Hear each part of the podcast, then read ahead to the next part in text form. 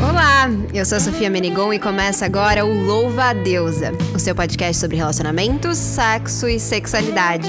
O seu espaço para ouvir e poder falar sobre o assunto. Então, bora mergulhar nessa delícia de tema juntas? Para quem ainda não ouviu essa temporada, vale lembrar que a gente está aqui seguindo as recomendações dos órgãos de saúde, por isso não estamos gravando no estúdio como de costume. Então o som pode sair um pouquinho diferente do que das últimas temporadas, mas a gente espera que o nosso amor e conteúdo cheguem aí do outro lado do mesmo jeitinho de sempre. Educação sexual.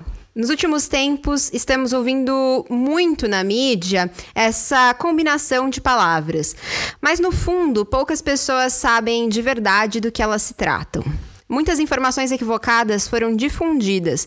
Então, para começar o nosso papo da mesma página, a gente vai compreender que educação sexual nada mais é que o termo utilizado para se referir ao processo que busca proporcionar conhecimento e esclarecer dúvidas sobre temas relacionados à sexualidade. Ou seja, educação sexual é tirar o tema sexualidade do fundo do baú para que compreendamos o funcionamento dos nossos corpos, do nosso prazer e para que assim possamos entender entender melhor a nossa sexualidade, nossa saúde e bem-estar. A ONU, Organização das Nações Unidas, considera que a educação sexual está relacionada à promoção de direitos humanos, direitos das crianças e jovens e o direito que toda pessoa tem à saúde, educação, informação e não discriminação. Por esse motivo, a ONU é favorável à implementação de um currículo para educação sexual nas escolas. Abre aspas. Educação sexual é um programa de ensino sobre os aspectos cognitivos, emocionais, físicos e sociais da sexualidade.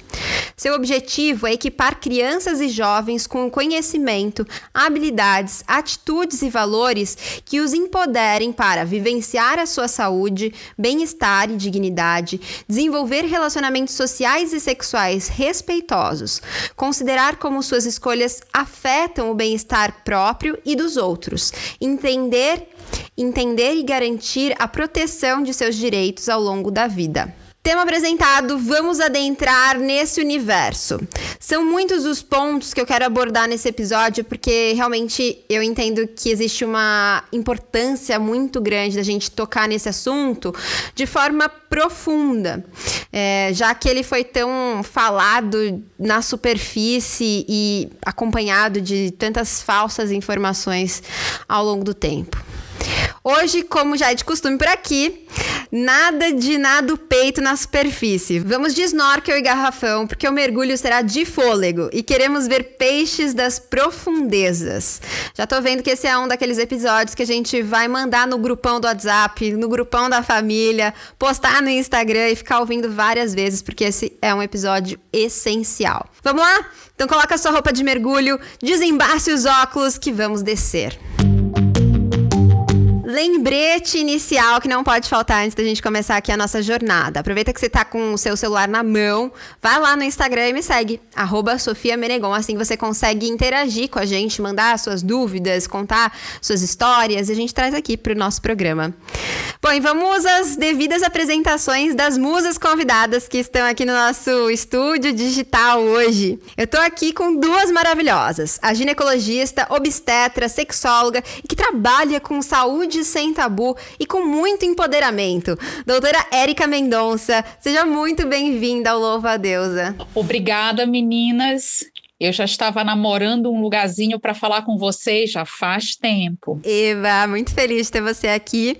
E também para formar a nossa equipe, temos a fundadora da Sex Shop Dona Coelha, que inclusive eu amo e sempre recomendo lá no Insta, empreendedora apaixonada, educadora sexual e sexóloga em formação, Nathalie Gutierrez. Seja muito bem-vinda. É, que prazer estar tá aqui, muito feliz, obrigada pelo convite. Que bom ter tantas mulheres incríveis aqui para dividir esse espaço. Obrigada, Sô. Ah, muito feliz de estar aqui. Eu já estive também no podcast da Nath, né? Verdade! Bom, depois a gente faz umas divulgações pro pessoal também conhecer mais o trabalho de vocês. Mas, pra gente começar a esquentar os tambores por aqui, vamos no nosso jeitinho peculiar e amoroso de fazer as apresentações. Nath, me conta, Quem é você naquele surubão? Ah, no surubão eu já sou a doida dos vibros, né? Eu já chego com vibro de tudo quanto é uh! é cor, tudo quanto é jeito. Mas também trazendo bastante consciência sobre sexualidade, sobre a importância do autoconhecimento, com muita leveza e muita diversão. Arrasou, maravilhosa. E você, Érica, quem é você no surubão? Ah, eu sou uma mulher hétero, cis, essas coisas todas. Adora conversar sobre relacionamento, faz uma consulta meio longa, perde o horário, mas está muito feliz de estar aqui com vocês e também tenho muito interesse por todas as questões que diz respeito ao universo feminino. No surubão, eu sou aquela que, quando diz assim, tem alguma feminista aí? Eu levanto a mão. Ai, só surubão feminista, eu apoio. Bom, nós que. A gente que trabalha com imersa nesse universo da sexualidade, a gente pensa nesse assunto o tempo todo, né? Mas eu queria que a gente voltasse um pouquinho na nossa infância, na nossa adolescência, no momento que a gente ainda não sabia muito ou quase nada sobre o assunto. Queria saber se as minhas convidadas, elas tiveram, se vocês tiveram algum tipo de educação sexual na escola, assim, ou em casa. É, como que era tratado o tema sexualidade para vocês? Érica. O assunto passou batido na escola. Ele nunca foi abordado. A propósito, educação sexual não é um tema que está nem na graduação, nem na pós-graduação. Muito menos no ensino fundamental e médio. Em casa, eu fui eu fui alvo de uma sentada no sofá da minha mãe para ler um livro Qual a Origem dos Bebês? De uma maneira bem técnica e asséptica, relativamente despreocupada de depois fazer os devidos esclarecimentos, resumiu-se apenas ao conteúdo do livro, para que eu entendesse que existe um pênis, uma vulva e uma vagina. A propósito, a palavra vulva ela veio para minha vida muitos anos depois. Ela não foi apresentada dessa forma. Nomear os órgãos genitais talvez seja algo que pessoas com mais de 20 anos tenham tido dificuldade e um delay muito grande para ouvir sobre isso. Então, o, a, o advento da internet, da comunicação, pôde ensinar isso de uma maneira mais real, e mais baseada no que é biológico. Porque no pornô não existe nada disso. Mas acesso ao pornô eu tive. E também tive acesso ao toque indevido, que eu não consegui, naquela idade, dizer esse toque não. Agora, eu aprendi algo sobre os toques indevidos. E não foi sobre a ótica da proteção, mas pelo contrário, foi da ótica do medo e da desproteção. Na rua próxima havia um homem que, mediante toque, oferecia doce. Eu aceitei o doce e consenti com o toque? Não, não dá para falar sobre consentimento. Consentimento é uma matéria, é algo que a gente ensina uma criança e um adolescente. Mas foi com essa aula, na prática, que pela primeira vez eu aprendi algo sobre consentimento. Esse assunto não ficou guardado eu levei para minha família, não virou um segredo, não virou um tabu. Mas foi o ponto de start para conversar sobre toques comigo. Então, foi assim que eu aprendi algo sobre educação sexual, que depois veio a ser um outro assunto novamente importante que precisava ser atualizado na minha adolescência. E ainda hoje, todos os dias, eu aprendo sobre educação sexual, tanto para meu uso próprio, como para transmitir essa, essa, esse assunto de maneira é, séria, concentrada para as pessoas adultas e para as crianças, assim como formar adultos a transmitir isso para crianças me tocou assim. É, primeiro que eu achei interessante que pelo menos a sua, a sua, família, né? Você disse que a sua mãe sentou com você, né, para apresentar o livro. E, e, isso muitas vezes nem acontece. Então, apesar de ter sido de alguma maneira restrito à reprodução, restrito a um aspecto da sexualidade, ainda, ainda foi um, alguma informação, né? E aí depois você fala sobre a questão do toque né, que vira, que acabou para você, felizmente, né, em termos, se é que dá para usar essa palavra nesse contexto, mas é, acabou virando um assunto, né, para conversar. Mas eu fico aqui pensando para quantas é, meninas, né, e meninos, para quantas crianças é, isso acaba virando só uma dor, né? Que, que se carrega eternamente e que. E uma culpa, muitas vezes, uma vergonha. E esse assunto nunca é tra trabalhado, né? Falado de uma maneira. A, trazer é, luz realmente, né? E uma explicação, uma compreensão sobre aquilo que pode ou não acontecer, né? Mas a gente vai falar mais sobre isso ao longo do programa. E, mas antes eu queria saber, Nath, para você, como é que foi esse processo, assim, na sua infância, adolescência? É, na verdade, não existiu um processo. Eu acho que, assim como tantas outras mulheres, eu não tive o privilégio de ter uma educação sexual em casa ou na escola ou até mesmo com algum outro amigo um pouco mais informado, né? Vamos dizer assim. Eu fui uma uma criança e uma adolescente com um pai bastante rígido e bastante castrador assim nesse sentido, onde controlava bastante muitas coisas. Eu fui falar sobre sexualidade com a minha mãe depois da Dona Coelha.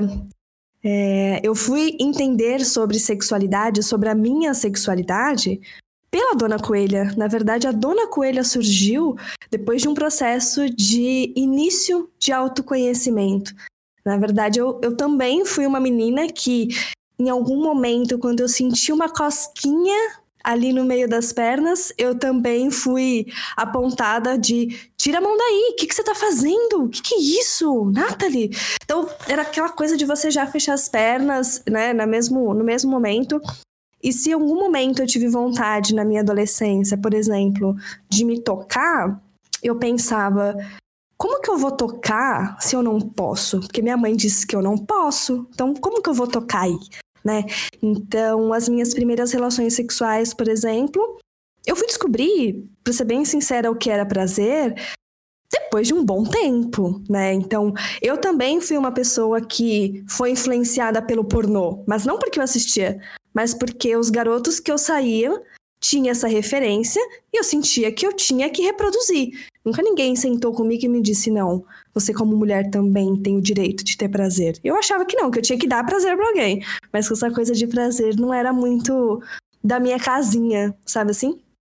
E eu sinto que essa geração de hoje, as crianças de hoje, não é o melhor dos mundos, mas ainda eu sinto que elas são um pouquinho mais privilegiadas, de repente, de ter alguns pais, mães, tutores com uma mente um pouco mais aberta e mais informada, de ensinar que educação sexual não é ensinar a fazer sexo, mas é você mostrar para aquela criança né, o que pode, o que não pode, o que é direito dela ou não. E conforme a criança vai crescendo, você vai trazendo um pouco mais sobre a sexualidade com ela, né? Isso evita abuso, isso evita um monte de coisa. Quantas mulheres hoje ainda não tiveram um orgasmo porque não sabem mais sobre a sua sexualidade, sobre o seu corpo, como é essa conexão com o seu corpo, que é uma explosão orgástica, né? Mas eu acho que é por isso que a gente está junto e a gente está tentando levar informação para melhorar tudo isso. Com certeza.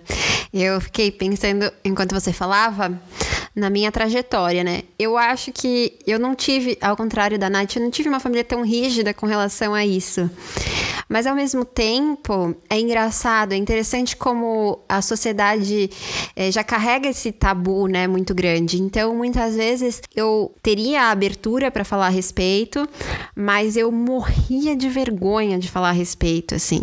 Então, eu ouvia às vezes uh, minha tia minha tia Edeli, que é falecida, eu lembro que ela falava de uma forma muito aberta sobre isso.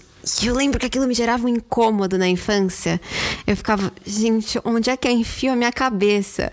Porque ela falava sobre sexo, né? Mais voltado pro sexo mesmo, enfim, alguma coisa nesse sentido. Então ela usava algumas palavras é, para descrever a nossa vulva, a nossa vagina, né? E a gente não aprende é, essas palavras como a Erika bem colocou, né? E aí a gente, aquilo que a gente não nomeia deixa de existir. Então aí a gente não se toca, a gente não pode tocar, enfim. A gente vai criando esse distanciamento é, e uma vergonha mesmo do nosso corpo, né? Um distanciamento do nosso corpo. E quando a gente se distancia do nosso corpo, a gente se distancia de quem a gente é, né? Porque o nosso corpo é quem a gente é também. Então a gente habita esse templo, né? Pra gente circular na vida, pra gente viver, a gente precisa ter esse contato com esse corpo. Então a gente vai se distanciando. Então eu tinha uma vergonha de falar sobre esse assunto, mas minha família não era super rígida, mas também não, não me puxavam para falar sobre isso, assim. Eu acho que eu só fui começar a falar sobre isso também quando eu puxei a minha, minhas duas avós para gravar o vídeo, que eu comentei até no podcast com a Nath.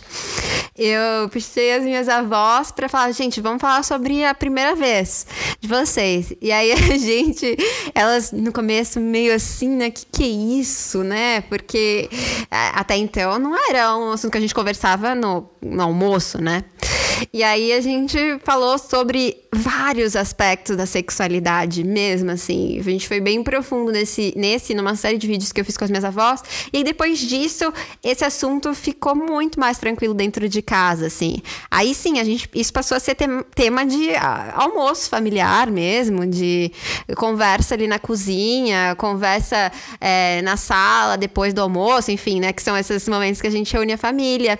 E, poxa, eu fiquei pensando muitas vezes quanto que para mim não teria sido tão importante é, no início da minha vida ter essas informações, ter essas conversas. O quanto não teria me prevenido de uma série de abusos também, que não deixaram de ser abusos que eu sofri na minha vida, né? E se você se interessou por esse vídeo, inclusive, tá lá no meu Instagram, arroba Sofia Menegon, no IGTV. E também tá no canal do YouTube, é, que se chama De Sofia. Então, youtube.com.br De Sofia. Ou no arroba Sofia Menegon. Corre lá porque vale a pena também conferir esse vídeo. E a gente tá aqui falando de família, né? Desse contexto familiar. E aí, infelizmente, é, como temos ouvido nos últimos, nos últimos dias, nas últimas semanas, é, o número de assédios e abusos sexuais contra crianças e adolescentes, né, é, acontecem, na maioria das vezes, dentro das próprias casas. Cerca de 69,2% dos abusos sexuais contra crianças e 58,2% contra adolescentes acontece no ambiente familiar. Esses são dados do Ministério da Saúde de 2011 a 2017. E em casos como esses, eu acho que dá para a gente perceber ainda com mais nitidez a importância de levar essa temática, a educação sexual, uh, para dentro das escolas. Como que vocês enxergam isso, Nath? Eu penso que é muito importante essa questão da educação sexual nas escolas. Até porque se às vezes os pais não sentem, os tutores não sentem que é o momento para eles falarem, talvez quando a criança traga, criança ou pré-adolescente, adolescente, enfim, quando eles tragam esse questionamento, talvez seja um, um momento bom para os pais, os tutores refletirem sobre isso, sabe? Então, peraí, ele está trazendo isso aqui para casa, será que talvez não é o momento de eu sentar e conversar? Apesar de que eu tenho uma certa ressalva nessa coisa de ter um momento da reunião familiar para falar sobre sexualidade, sabe? Eu acho que a sexualidade você vai abordando de uma forma leve, gostosa e tranquila, até porque senão o adolescente, a criança é cheia dessa coisa de criar esse vínculo e acaba se criando essa talvez essa resistência. Então, aos poucos a gente vai falando e vai trazendo um pouco mais de, de informação, né? Isso na escola ou em casa. É, eu tive essa conversa, né? Eu não comentei no início, mas rolou essa uma conversa muito rápida, extremamente constrangedora com os meus pais quando eu tive meu primeiro namorado aos 14, que um, eu, meu pai me proibia de namorar, ele não me proibia, mas ele falava que só podia namorar quando eu tivesse 15 né? Eu ouvi a minha vida inteira que eu só ia poder namorar com 15 anos. E aí, aos 14, eu comecei a namorar. Eu falei, vixe, acho que eu preciso falar pro meu pai, né? Que para ver se dá para flexibilizar isso aí. E aí fui, chamei ele para conversar e aí ele falou que tudo bem e tal. Aí ele me chamou, chamou eu e o meu namoradinho Deus com 14 anos é para rir de desespero, para conversar. Não era um assunto que era tranquilo para mim, né? A gente nunca tinha conversado sobre isso, de repente ele me chama eu e o menino para conversar sobre isso no sítio. A gente tinha ido pro sítio passar uns dias lá com o meu namoradinho 14 anos também. E ele começou a falar: não, porque agora que vocês estão namorando, se vocês, né, resolverem.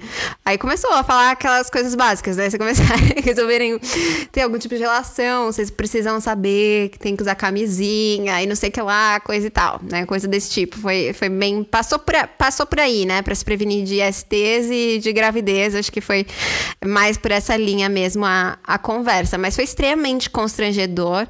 Eu, inclusive, nunca nem fiz sexo com esse menino. Ficou de lição para as próximas, né? Para ele, no caso, e para mim também. E, mas enfim, mas foi extremamente constrangedor. Com certeza, para mim, teria sido muito mais interessante se essa conversa tivesse acontecido desde sempre, né? Então, depois até quero saber de vocês como é que se faz isso, né? Porque eu imagino que seja super desafiador entender em que momento que a gente começa, como a gente começa. Mas, Érica, me conta, e para você, como que você enxerga essa importância de trazer a educação sexual para as escolas? É uma questão não só ética, como política. Eu preciso que a escola assuma parte dessa responsabilidade, porque o agressor está no ambiente familiar. Então, todos precisam falar sobre isso. A família, a escola, os cuidadores, de uma maneira em geral, que estejam na área da saúde, o, o, todas as pessoas que estão relacionadas com a proteção e a segurança das crianças, o judiciário, a TV, em todos os lugares a educação sexual precisa ser pauta, porque um, um, uma instituição assegura que a outra está mantendo essa, essa pactuação. É, é, precisa estar na escola como uma maneira de pactuação e geração de política pública que dê conta da garantia desse direito. É, educação sexual, crianças e adolescentes sabendo hum, de onde vêm, como nasceram, o que é o toque que é possível, o que é o toque que não é, dar consentimento. Todas as pessoas que são adultas é, é, precisam é, incentivar as crianças que o início que o início desse toque ele seja pautado nisso. Existe uma lista de pessoas que podem te tocar. Esse toque é permitido e esse toque não é permitido. Esse toque é bom e esse não. Afinal de contas, quem são as pessoas que podem dar consentimentos? Né? Crianças é, é não é possível. Não é possível uma criança tomar decisão, se ela não for instruída, de que aquele toque está liberado ou não. Até porque, uh, se a gente for parar para pensar, o que, que é, do ponto de vista sexualidade humana? É sexualidade entre pessoas adultas, vivas e humanas.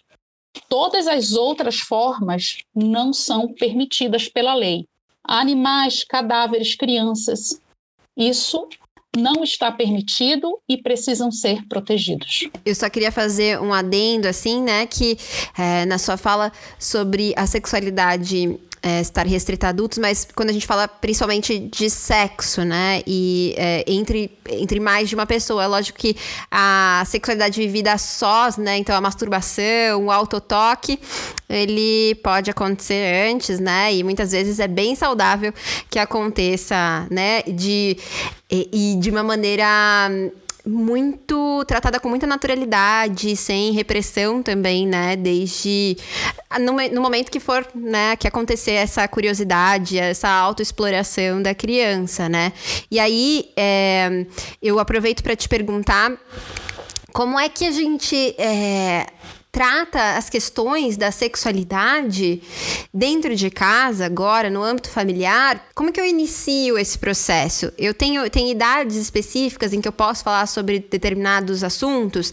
Minha didática ela precisa mudar ao longo do tempo, em cada fase da vida? Como que eu tenho essa primeira conversa, né? Porque a gente falou aqui desse, dessa minha vivência, né? Que aos 14 meu pai me chamou com o meu namoradinho, mas poderia talvez antes eu ter tido algumas algumas pinceladas ou ter sido introduzida de outras maneiras. Como você enxerga que pode acontecer essa introdução, Érica? Ela precisa ser mais precoce possível.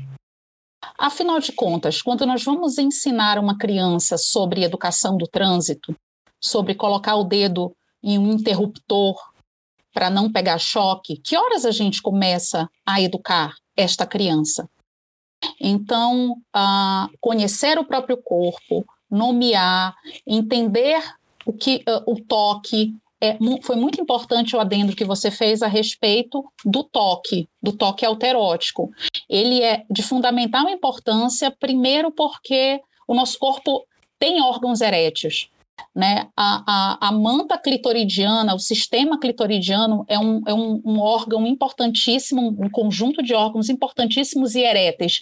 Sempre que tocarmos, é, haverá uma cosquinha, como a gente fala com as crianças, não é? Há, há indícios, há muitos relatos e imagens que mostram o toque dentro do útero, através de um ultrassom. Né? Nos, últimos, nos últimos trimestres da gravidez, há imagens de ultrassom mostrando fetos se tocando. Então, nem começa ao nascer, começa muito antes. Como é que nós vamos interditar e punir através dessa fala? ou limitando isso tudo a um risco de gravidez e de adquirir infecções de transmissão sexual. É muito minimizar a questão e é muito fugir também. Essa é uma maneira de fugir e silenciar.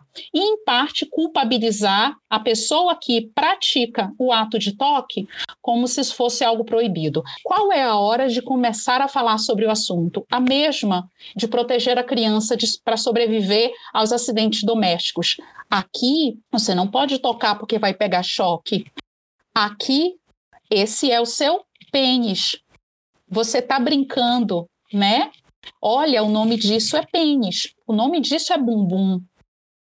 O nome disso, a, à medida que a criança vai crescendo, é correto aplicar o nome vulva, mas existem vários nomes dentro da fantasia que são aplicados. Então depende um pouco da família, mas começar a nomear as partes do corpo tão logo a criança toque, até porque o, o, o, a ereção ela começa muito cedo, inclusive durante a amamentação. A, a mulher está amamentando seu filho ou sua filha. Para o caso da menina, é muito difícil ver. Mas para o caso dos meninos, é possível ver a ereção do pênis durante a amamentação. Ou seja, o toque estimula uma resposta orgânica, que é prazer. O toque faz parte do nosso, do, do, do nosso conjunto de informações transmitidas. Quando uma família tem ausências de toques, esse assunto ele sofre um, um, um atraso e ele é confuso. Então, a partir do momento em que eu transmito abraços, presença de abraços, beijos, afetos, eu também transmito a informação de que toques têm valor e que são importantes. Então, eu vou conversar tão logo os assuntos apareçam, de preferência imediatamente. Eu vou conversar aproveitando, se o assunto veio na forma de vi a, a, a criança, se manipulando em casa. Vem cá, vamos conversar. Houve um evento na escola em que uma criança é, tocou na outra e aquilo dali né, se espalhou. Vem cá, vamos conversar. Ou é, eu baixei a roupa de uma outra criança, venha cá, vamos conversar. E, e na hora que eu conversar, eu preciso pensar é, em um conjunto de informações que eu preciso transmitir. É, se esse assunto não for tratado na hora em que ele acontece, não se preocupe. É igual o ciclo do sol. Ele volta. E na hora que ele voltar, você pega. Você pega e disseca. Fala a respeito das partes do corpo, nomeia, faz a lista de quem pode. A tia da escola pode te limpar. A vovó que cuida de você também pode te limpar a amiga que fica com você de tal hora, tal hora, da mamãe, ela pode te limpar. E todas as outras pessoas não. Respeitar a criança quando ela diz: Eu não quero beijar Fulano, eu não quero sentar no colo de Ciclano. Essas, essa, essa questão precisa ser dita e a criança não precisa ser obrigada a trocar toques quando ela não se sente confortável. Então, dar conforto para a criança trocar carinho é muito importante. E ter carinho entre os pais e entre as pessoas próximas.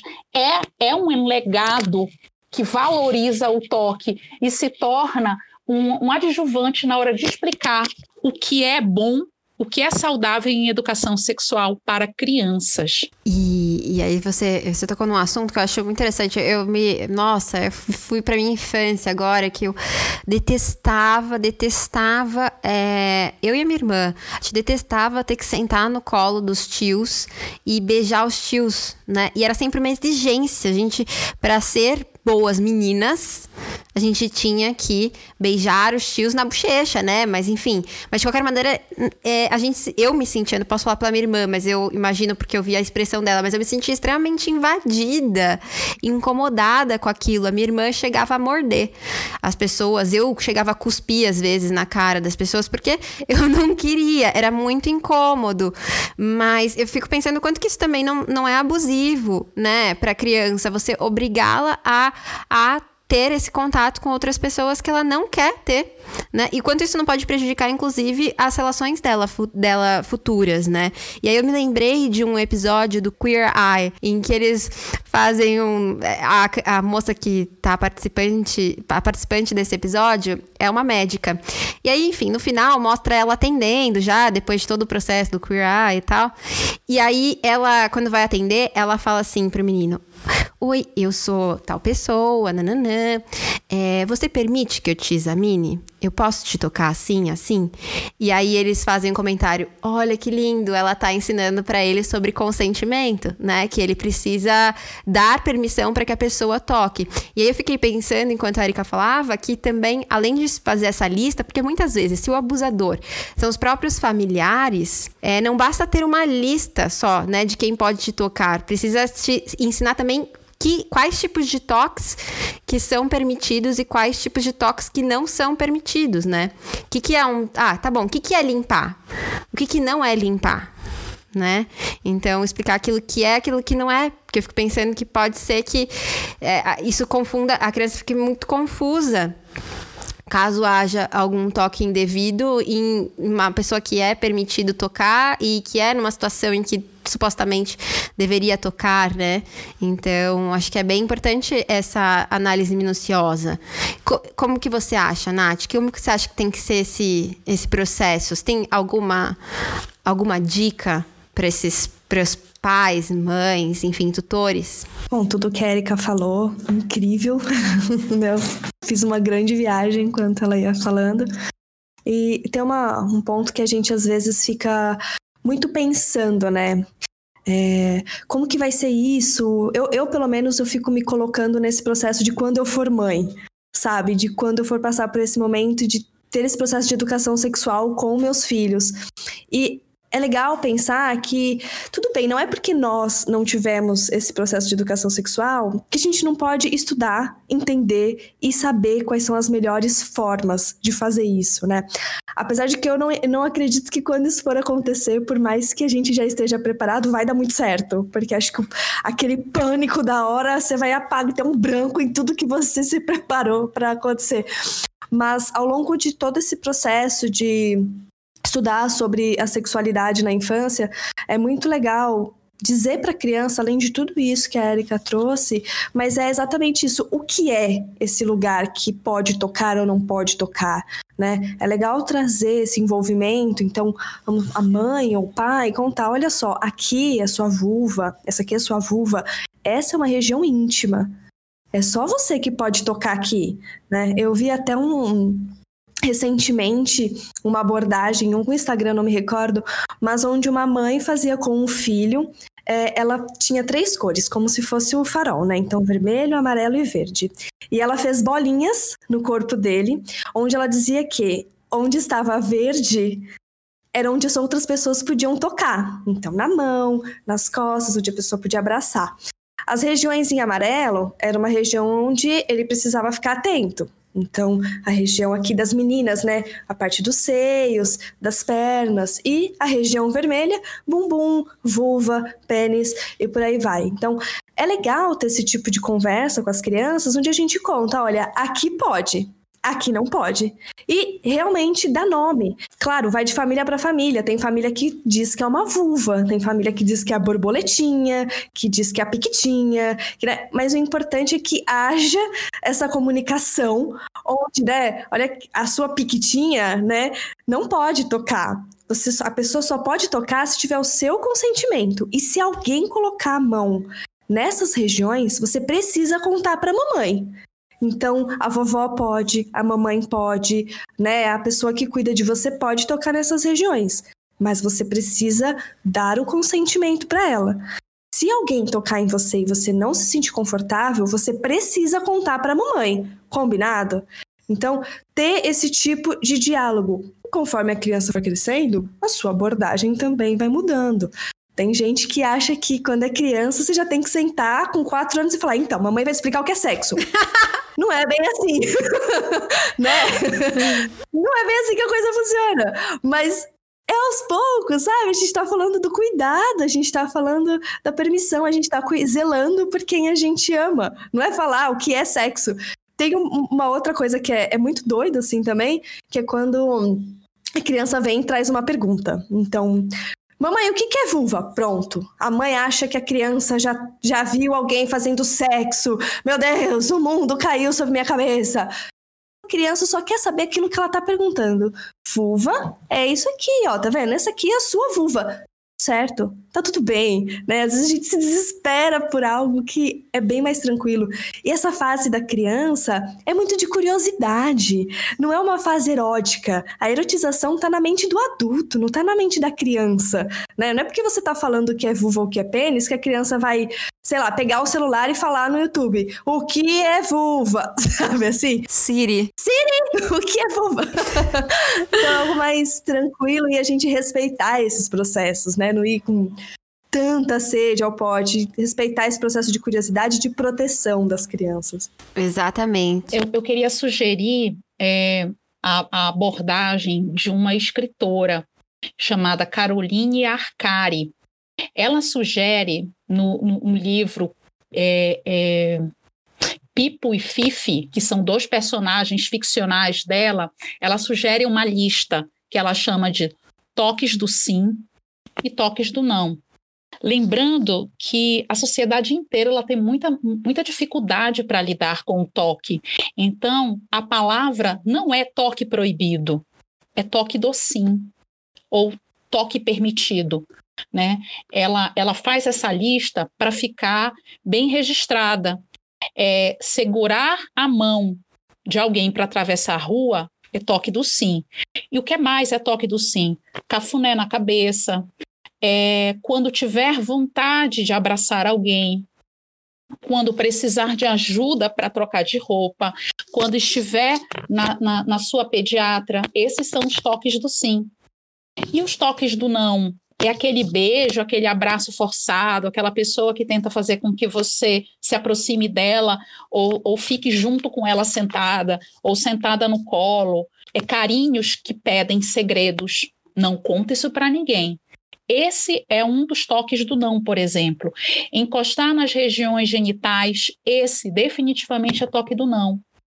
Principalmente quando não são pessoas que, está na lista, que estão na lista dos cuidadores, que não está trocando de fralda, é, se não é uma pessoa que os familiares disseram, por favor, me ajuda a dar banho nessa criança. Se essas são as exceções, os outros podem ser toque do não. Então, é muito importante dar delineamento prático para isso para que as confusões não aconteçam no meio do caminho. Agora, essa é, são cuidados para uma criança pequena, né? Quando a gente vai encontrando uma criança maior, a época das perguntas, é importante que já se esteja determinado essa questão do consentimento e da nomeação das partes do corpo. Ah, e, e, e, e, apontar. Essa é a mama, esse é o mamilo. Ah, os órgãos em que fazem parte o toque do não, as, a, as regiões do corpo, são as regiões genitais, o bumbum, o mamilo, as coxas também, dependendo do adulto. Então, é, é bom que se nomeie, se delimite isso, coloque um enquadre nisso. Todas essas, todos esses assuntos que não são enquadrados, eles têm mais risco de se tornar um, um, uma grande confusão de língua. E é muito importante que todos falem a mesma língua. O pai falando uma, a mãe falando outra e os, os demais cuidadores não. O conselho tutelar não falar a mesma língua dos pais também é muito confuso. Às vezes na escola, a escola com, cita o conselho tutelar como se você não se comportar bem, o conselho tutelar vai vir aqui e pode tirar você da mamãe. Outra coisa que eu escuto muito: se você não se comportar bem, o médico vai dar uma injeção em você. Comporte-se, senão ela vai dar uma injeção em você. É um tipo de construção de uma ameaça que nos desprotege e desautoriza quem são as pessoas responsáveis por isso. Aí, de repente, vem o conselho tutelar agir num determinado assunto, ele já virou a polícia das crianças, entende? a, a educação sexual ela continua em todas as fases da vida. Na criança maior, por exemplo, nós seguimos a, a linha de adicionar cada vez mais conhecimento. Falamos sobre consentimento, sobre o toque do sim, o toque do não, nomeando os órgãos e regiões do corpo, e a gente segue explicando finalmente para uma criança maior que já vem aquelas perguntas, né? de onde vêm os bebês? Os bebês não vêm de cegonhas, não vêm de repolhos, não são encontrados debaixo de pedras, eles não são trazidos por bichos, animais, dinossauros ou seres extraterrestres. Eles são gerados num corpo com útero. Então é importante que isso seja explicado. E no corpo com útero ele vai crescendo de tamanho. Mas como ele foi parar lá? Foi necessário que dois gametas se encontrassem. Então essa conversa ela precisa acontecer. É importante que a família se instrua sobre o que é verdade nesse, nesse processo fisiológico de explicar o que é a reprodução. Que a reprodução depende de um gameta que é desenvolvido no óvulo e de um outro gameta que é desenvolvido no testículo e que é necessário que esses gametas se encontrem no corpo que tem útero e geste esses gametas e que eles se encaixam. E esse encaixe é um momento de carinho, é um momento que tem toque e é um momento realizado entre pessoas adultas que oferecem consentimento para que esse momento aconteça. E é, é importante também dar seguimento à educação sexual falando sobre as questões de gênero. O que, que é gênero? Explicar que é um pacote, um pacote de dados que é entregue e que nomeia o que faz o homem e o que faz a mulher, no sentido de tentar desconstruir essas questões que, que na verdade, são questões que podem trazer ao aprisionamento. Então, a desconstrução dos valores que nós entendemos hoje como construto social, como formação social, elas precisam começar o mais cedo possível e, assim, evitar o fenômeno da masculinidade vinculada à violência e que impetra violência sobre outras pessoas, ou das relações de poder em que alguém mais velho decide os, é, é, a, a, vivência sexual, em que alguém mais forte manda no corpo da outra pessoa. Então, a desconstrução disso e, e, explicar que gênero é uma categoria de construção social e que não é necessariamente um pacote de dados que, que precisa ser validado a partir dos que, que nos entregam a nascer, isso também tem que começar e pode começar nessa infância. Primeiro, uh, falamos sobre em que momento falar, então quanto, quanto antes melhor, ou sempre que o assunto aparecer. Não, não é não é tão recomendável que o adulto ele escolha um dia aleatório baseado na expectativa dele de introduzir assuntos tão importantes. Pode ser interessante que traga num momento especial, num, num evento especial ou a partir de uma pergunta. é importante que ele esteja preparado para isso. Perfeito. É, exatamente. Esse é um assunto muito importante, né? Inclusive, a gente tem um, um episódio aqui, Louva a Deusa, sobre masculinidade e sexualidade. Tá incrível esse episódio, cheio de amorosidade, assim, uma conversa deliciosa com o Marcos Boaventura e com o Jorge Mahaprabhu. Então, fica aí também de indicação para quem tá nos ouvindo, para depois ouvir esse episódio sobre a masculinidade e sexualidade, porque eu acho que diz muito também sobre é, como a gente quer educar é, esses meninos, né? Principalmente, que é o caso dessa conversa. E aí, uh, Erika, eu fiquei pensando enquanto você dizia sobre a questão uh, da, da chantagem, né? Dessa ameaça que, que embasa muito a educação, eu percebo de uma forma geral. Eu fui criada também muito nessa base, assim, de ah, se você não fizer isso, tal coisa vai acontecer, né?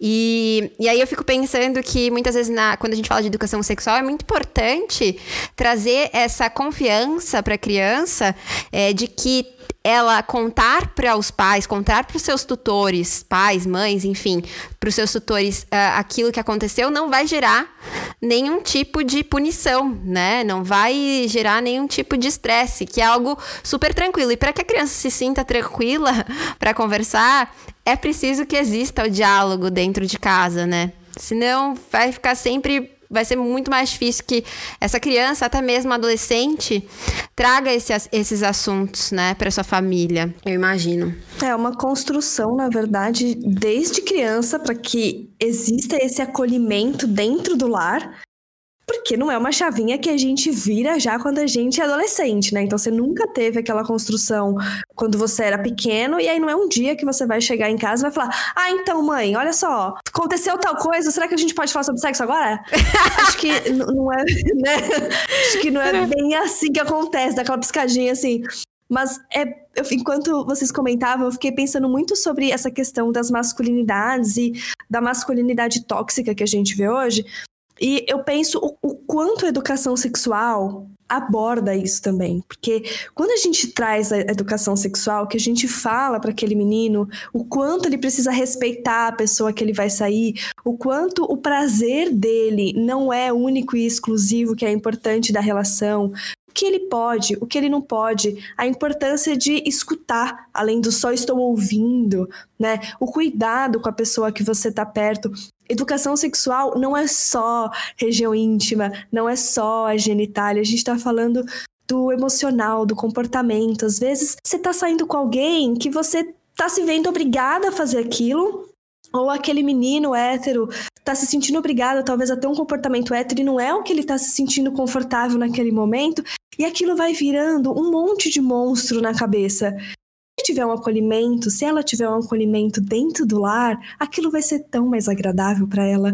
Ela vai se sentir tão mais segura a cada passo que ela vai estar tá dando, né? Então, isso é tão gostoso de a gente poder ver que existe né, esse espaço de acolhimento e esse espaço de troca, de fala, para que esses adolescentes entendam o que está acontecendo.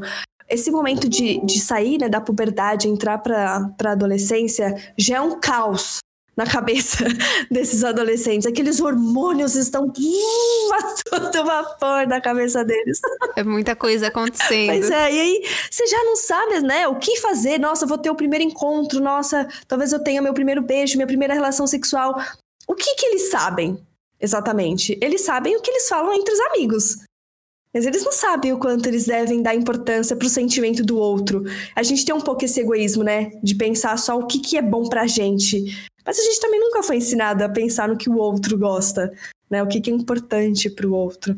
Então, esse processo de sair da puberdade e entrar na adolescência já é um grande tumulto na vida de, desse adolescente, né? Então, há mudanças no corpo, é aquele momento que ele fica cheio de dúvidas de saber o que, que eu faço, o que, que eu não faço, onde eu tô, o que eu não sou, eu quero sair de casa, eu odeio meus pais.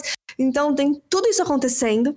E ainda por cima vem os hormônios dizendo o que, que eu gosto, né? Eu gosto de meninos, eu gosto de meninas, como eu me vejo, quando eu olho no espelho, o que eu vejo. Então, tem todo esse processo que também entra na educação sexual e que também é de extrema importância para esse jovem. Então, não dá para a gente ficar limitado a achar que educação sexual é ensinar a fazer sexo ou que é somente limitado aos genitais. Nossa, Nath, você me levou para uma uma reflexão que eu tava fazendo esse final de semana. Assim, minha orientação sexual esse final de semana foi uma questão, porque eu tô fazendo vários trabalhos de volta para minha criança interior, e aí me dei conta de que eu nunca fui hétero, né?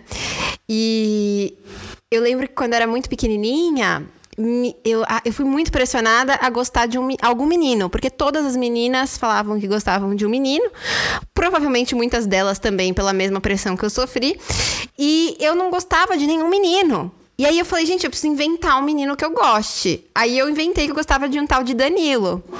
Se ele estiver ouvindo, é, eu não gostava de você de verdade. E aí, coitado. Gente boa, menina era gente boa, assim. Quer dizer, eu não sei, porque eu não tinha nenhum contato com ele, porque eu de fato não gostava dele, mas parecia, né? Devia ser. E aí, depois foi passando tempo, eu tinha que gostar de outro. E aí eu inventava, eu ia inventando que eu gostava. E eu nunca gostei. E aí, por muito tempo, eu falei, gente, eu gosto de meninas, porque eu gostava de meninas. De fato, eu me interessava muito mais pelas meninas. Só que no final das contas, eu fui namorando menino, atrás de menino, atrás de menino. E hoje sou casada com um menino, né? Casada, moro junto, né? Com um menino, um homem, o Márcio. E, e aí eu falei, gente, o que, que tá acontecendo? Entrei nessa pira. Mas eu, eu me sinto atraída, eu amo meu companheiro, não é essa questão. Mas eu também sempre gostei de mulheres, mas eu nunca dei vazão para um relacionamento sério. Tive, é, fiquei com várias meninas, mas nunca tive um relacionamento, ainda que eu quisesse, ainda que fizesse parte profundamente de mim, porque me foi negado isso. Então, esse papo, poxa. Nossa, imagina o fardo que não teria tirado das minhas costas na minha infância. Saber que eu. Tudo bem se eu não. Primeiro, se eu não gostasse de ninguém, tava tudo bem, né? E se eu gostasse de meninas, também estaria tudo bem. Nossa, ia ter sido. Talvez a minha história ter, teria sido escrita de outra maneira, né? Mas a Erika queria fazer um complemento. Erika. É impressionante essa fala da Nath, da importância do acolhimento, né? Em todo tempo, quem vai acolher precisa ser a, a, a, a, família, as pessoas próximas, precisa ela, esse, esse, essa palavra precisa estar presente, porque, vejam, na maioria das vezes, o abusador, ele não é um maníaco, um cara, o, o velho do saco. Às vezes ele é um bonitão, tipo Kevin Bacon no filme O Lenhador é, na maioria das vezes, ele é sedutor, ele escuta, ele conversa, ele dá atenção. E aí negocia brinquedo, dinheiro, um toque. Chocolate, sorvete, um toque. E a criança, ela de fato, aquele toque causa uma cosquinha, causa uma emoção causa um sentido e aquela pessoa segue oferecendo atenção, segue oferecendo escuta. Então, quando a, a, a, o assunto se revela e a cortina cai, essa criança precisa ser acolhida. Ela, esse verbo acolher precisa acontecer em todas as fases da vida, porque a, a família ela precisa sentar e explicar é normal que o seu corpo reaja, sente um bem-estar com o toque. É normal que isso aconteça. Isso acontece no seu corpo. E que bom que você conseguiu conversar sobre isso. Vamos conversar sobre isso. Isso realmente não lhe fazia bem. É normal fazer cosquinha. Então, a maneira como a família reage, no sentido de acolher, é muito importante. É, é possível que 2% desses abusadores sejam predadores que assassinem, que matem. Na verdade, a maioria eles, eles estão por trás de pessoas muito bem aceitas socialmente. E dessas pessoas, em torno de 10% são doentes, tipificados como pedófilos, pessoas que se excitam ou se gratificam sexualmente ah, exclusivamente ou praticamente exclusivamente com o corpo de uma criança. Essa é a diferença.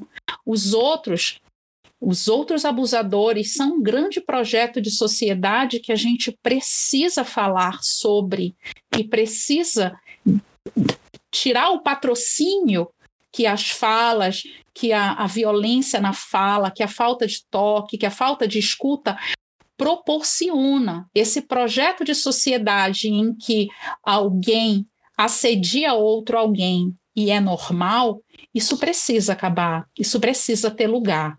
Apenas 10% dessas pessoas são de fato pedófilos.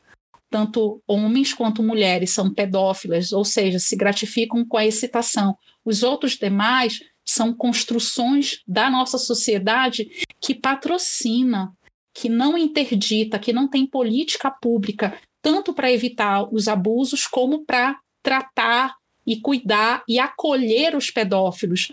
No final da, da infância e adolescência, muitas pessoas percebem que só conseguem olhar para o corpo de uma criança e se gratificar com esse corpo. Ele não é exatamente, ou ela não é exatamente um criminoso, porque pode não ter infringido, não ter impetrado esse crime, mas é alguém que precisa de ajuda. Então, um sistema que acolha, uma escuta que acolha. Estamos falando de escuta e de acolhimento o tempo inteiro, né? Exatamente, perfeita. Eu vou encaminhando aqui para o final da nossa, do nosso papo sobre esse assunto que é tão importante. É, contando aqui algumas informações que eu li numa matéria da Politize, é, com uma série de estudos feitos pela Unesco. São 87 ao redor do mundo em 2008 e 99 em 2016, sobre os efeitos da educação sexual. Então, eles descobriram, a partir dos resultados, é, que os programas relacionados à educação sexual contribuem para que a iniciação das atividades sexuais ocorram mais tarde, redução da frequência da atividade sexual entre jovens, redução de relações arriscadas, aumento do uso de preservativos, aumento no uso de contraceptivos, maior conhecimento sobre gravidez e doenças ou infecções sexualmente transmissíveis, prevenção de baixo custo do HIV. É, inclusive, quem quiser se interessar em ver os resultados completos do estudo, eles estão no Guia Internacional sobre Educação Sexual, International Technical Guidance of Sexuality Education. e vale lembrar que esses são os resultados que eles analisaram de uma forma técnica, a partir de um método específico, mas diversas outras melhorias também sociais que não foi possível quantificar também foram é, percebidas ao longo desses estudos. E aí, muita gente argumenta, né? E eu acho que essas informações que nós temos aqui desses estudos é, vêm trazer luz justamente a isso, combater esses argumentos, né?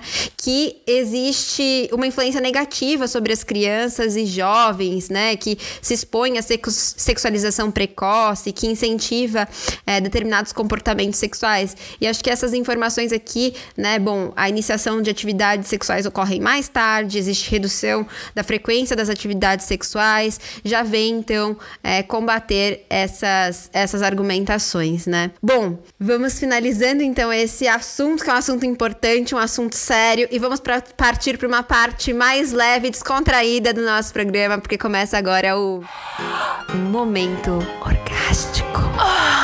Uh, tem até que dar uma, né?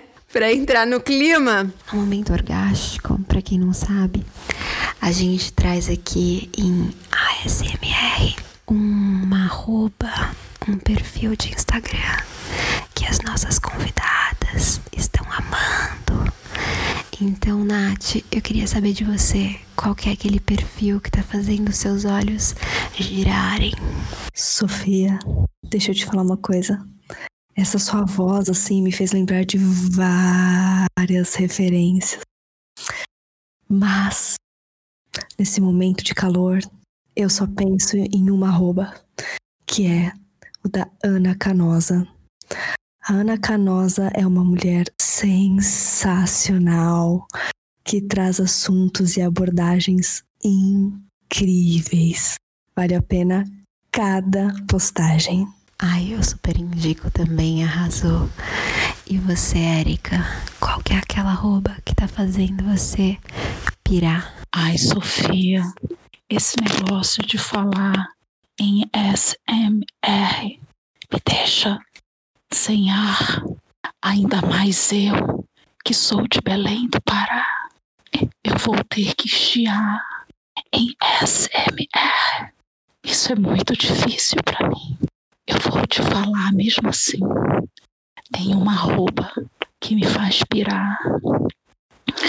Regina Navarro Lins. Você conhece? Eu amo. Eu tenho vários livros dela e também tô fazendo um curso agora dela. Arrasou. Nossa, essas indicações estão de muito alto nível. Eu amei. Obrigada, meninas. E bom, voltando agora a falar normalmente, uma transição delicada, suave, sutil, assim como essa que vos fala. É...